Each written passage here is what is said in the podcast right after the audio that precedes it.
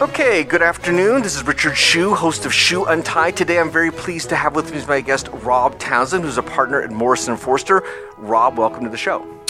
Richard, thank you very much for asking me to join. Um, I look forward to, to, having a conversation with you. I do too.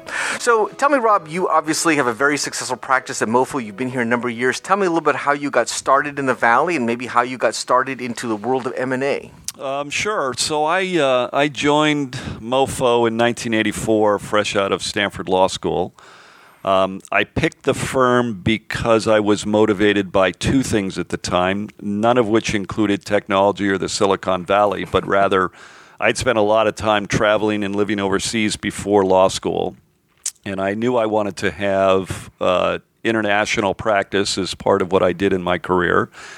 And I wanted an organization that uh, cared about the community more broadly, invested in the community, had a uh, interest in developing its people and and uh, people I enjoyed and look forward to working with. And so for those two reasons, I picked Morrison and Foerster and joined the San Francisco office because it was one of the very few firms headquartered in this area that had offices outside the United States and more of a international cross-border practice. Well, is that your practice now? Is it? Is it? Would you characterize your practice more as an international cross-border practice? It's both. I uh, I'm happy to have a combination of global clients, having lived and worked overseas for a good part of my career uh, in my younger days, and uh, also uh, representing some of the largest companies headquartered based here in the San Francisco Bay Area, many of which are in the tech sector. Mm-hmm. So.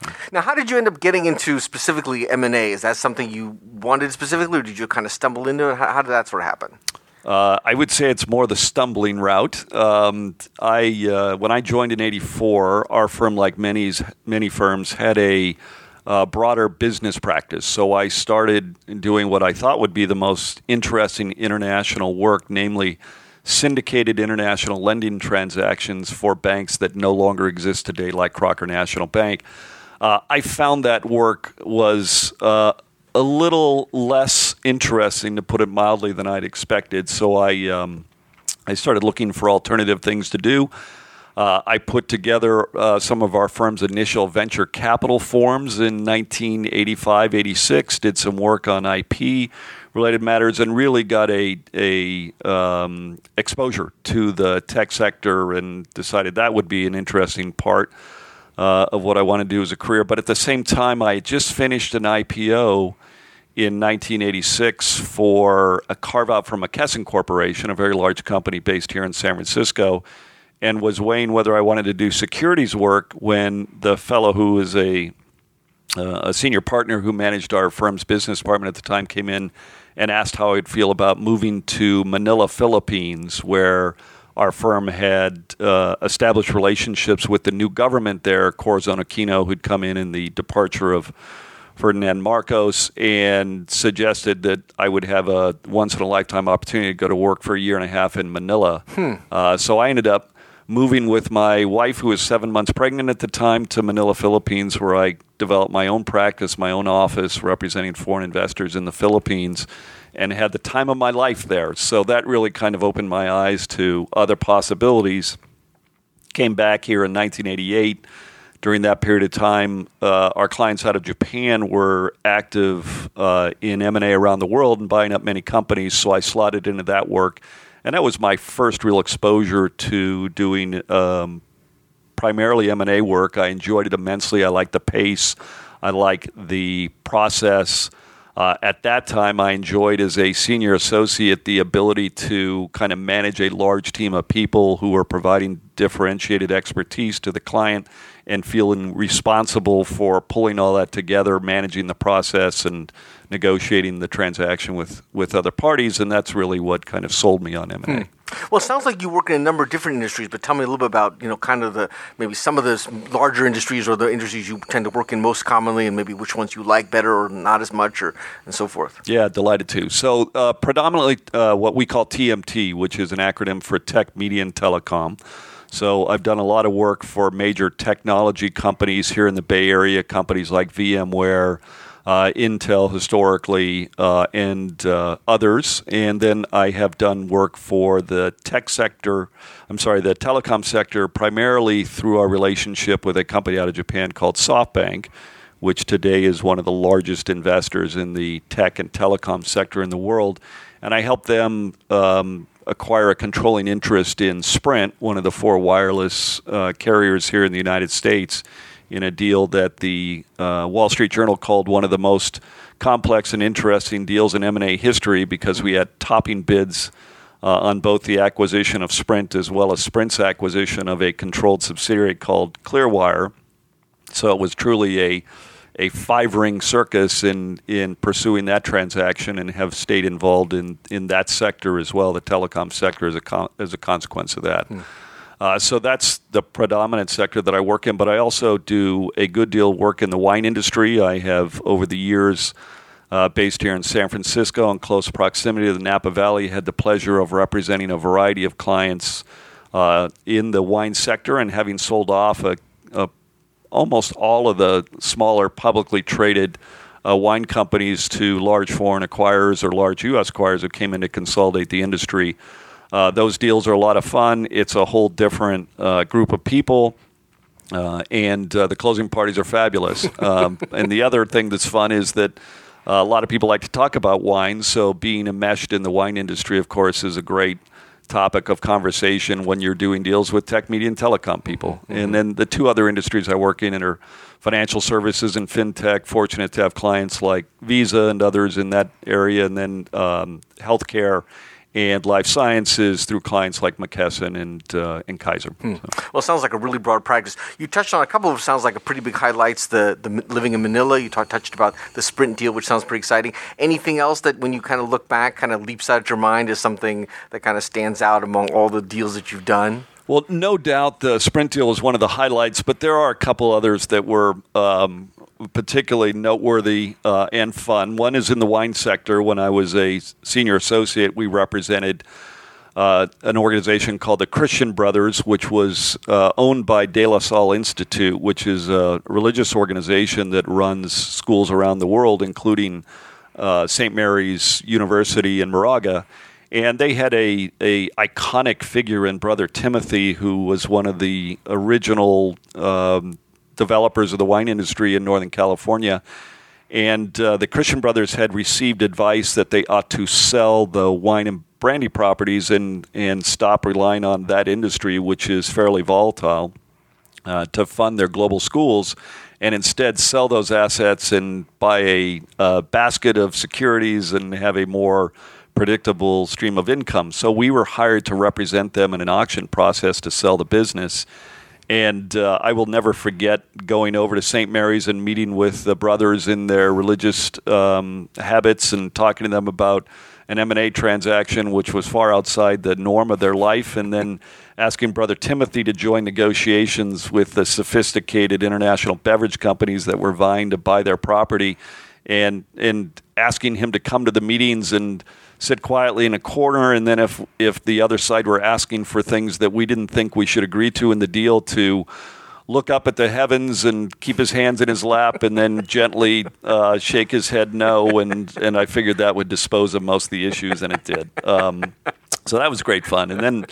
I also had the, the crazy experience when I was living in Tokyo, Japan, of representing a consortium of international lenders. This is this is two decades ago, uh, just after the Soviet Union had uh, had unwound, and we, we were developing a, a, natural gas pipeline project in Turkmenistan, which is one of the former Soviet republics on the border of Afghanistan, and that that project had many many challenges, like how you could build a pipeline through the uh, through the minefields, literally, of Afghanistan, and and more importantly, how do you pull together a an international consortium of people from Saudi Arabia, Pakistan, Japan, uh, United States of America and in Korea, which was what our task was.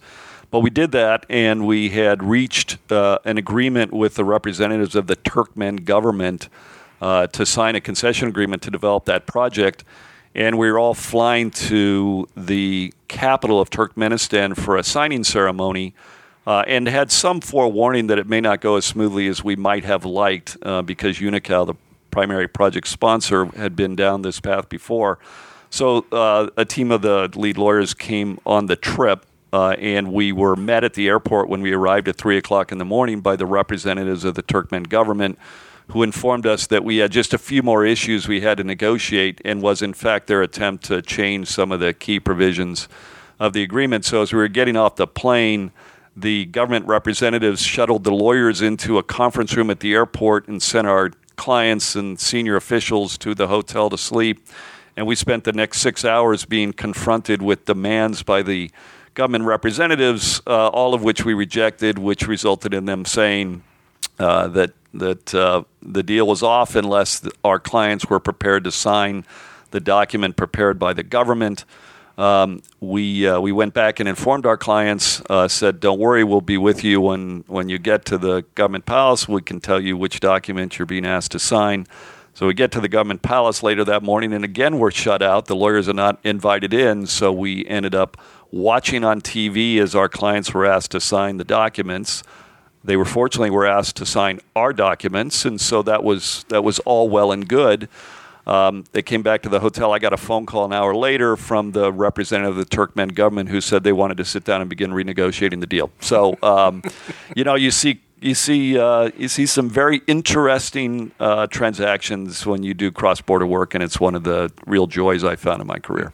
Well, it's clear, obviously, you enjoy this practice very much. Is there something specific about M and A or the nature of it that really kind of gets you excited or makes it fun for you? Um, well, for me, it's it's two things. One is just the pace. I uh, I find I like the um, the rapid pace of an M and A transaction, particularly a public company transaction, where once you engage, you're you're racing against the clock to try and get a deal done before uh, there's a leak and people in the public find out about the pending transaction. And and that appeals to me. I'm a I guess I'm an adrenaline junkie, mm. and so um, I like that part.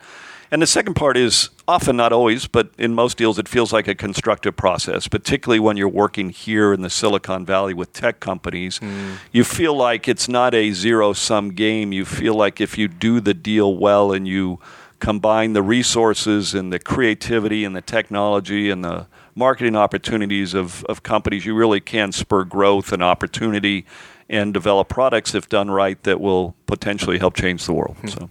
Now, you've obviously had a very successful career. What do you? What are some of the key things you sort of attribute some of that success to? Is it certain mentors? Is it just luck? Is it certain things you did deliberately or opportunities you chose? I mean, how, how would you attribute some of the, the you know, the attribute your success to?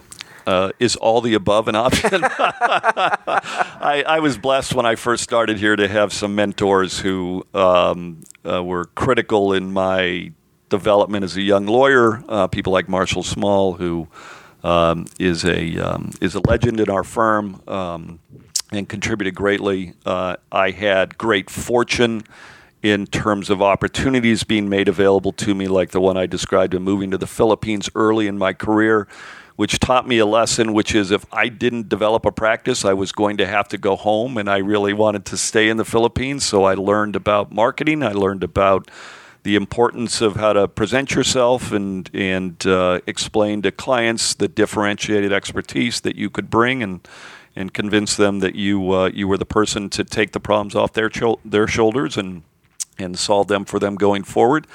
Um, and uh, I found that I really liked M and A, and I was passionate about it. And that, at the end of the day, is is one of the um, pieces of advice that I always give to young lawyers: is that uh, if you truly want to be successful in the practice of law and and help build a business and, and build a firm and and work on meaningful and and uh, interesting projects, that you need to find an area of the law that both interests you intellectually, fits your skills and your proclivities, and that you're passionate about. Mm. Because to really succeed in what is, in fact, a very competitive business uh, with a lot of very smart and talented people, you need to be passionate about it. You need to be able to get up every day excited about what you're doing, excited about the prospects of the next project, the next litigation, the next transaction, whatever it is that motivates you and and really appreciate the client service side of that and enjoy a role as a trusted advisor to people, your clients, who ultimately are making the hard decisions mm. at the end of the day. Now, Rob, I know you're a very young man, but I'm just curious: is there anything else that I know you love what you do, and it sounds like you're going to be doing it for a very long time? But is there anything else that you could ever see yourself doing, or would want to do in addition to having this successful legal career in, in your future? Well, you know, Richard, um, before I started this, I had, as I said, traveled a lot internationally, and I had done a lot of uh, of uh, pro bono work in the in the international development and in human rights area. And I always thought that I was I was going to uh, spend two years at Morrison and Foerster and then go off and and quote unquote save the world and do those things. Uh, and one of the things I've liked about Morrison and Foerster is I've been able to do some very interesting um, work in that area, in the pro bono area, while I'm here, and that's been an important part of my career as well. But I, I've said to myself when I do get to the point of retiring that I should probably take six months to a year and do very little so I can reset my own values and expectations and figure out what I'd like to do with the hopefully other half of my life. Um, and uh, so it's still TBD, but I'm sure I would like to have a component of that include getting back to doing some of the the um, international development and and uh, and global work that I was doing before. And then uh, I have an interest in the wine industry and wine practice, and so part of what I'm hoping to do as well is to um, to um, develop some uh, business in the wine industry and and hopefully have that as as part of the kind of broader um, scope of what I do later. And then no doubt there'll be a local community oriented uh, pro bono uh, component to what I do as well. Well, Rob, this has been a fascinating conversation. I really appreciate you to take the time. If you ever do decide to do something other than M and A, you'll have to come back and tell me about it. Thank you. Uh, I appreciate your inviting me on uh, the show and uh, enjoyed our conversation. Thank you very much. This is Richard Hsu and Rob Townsend. Thanks.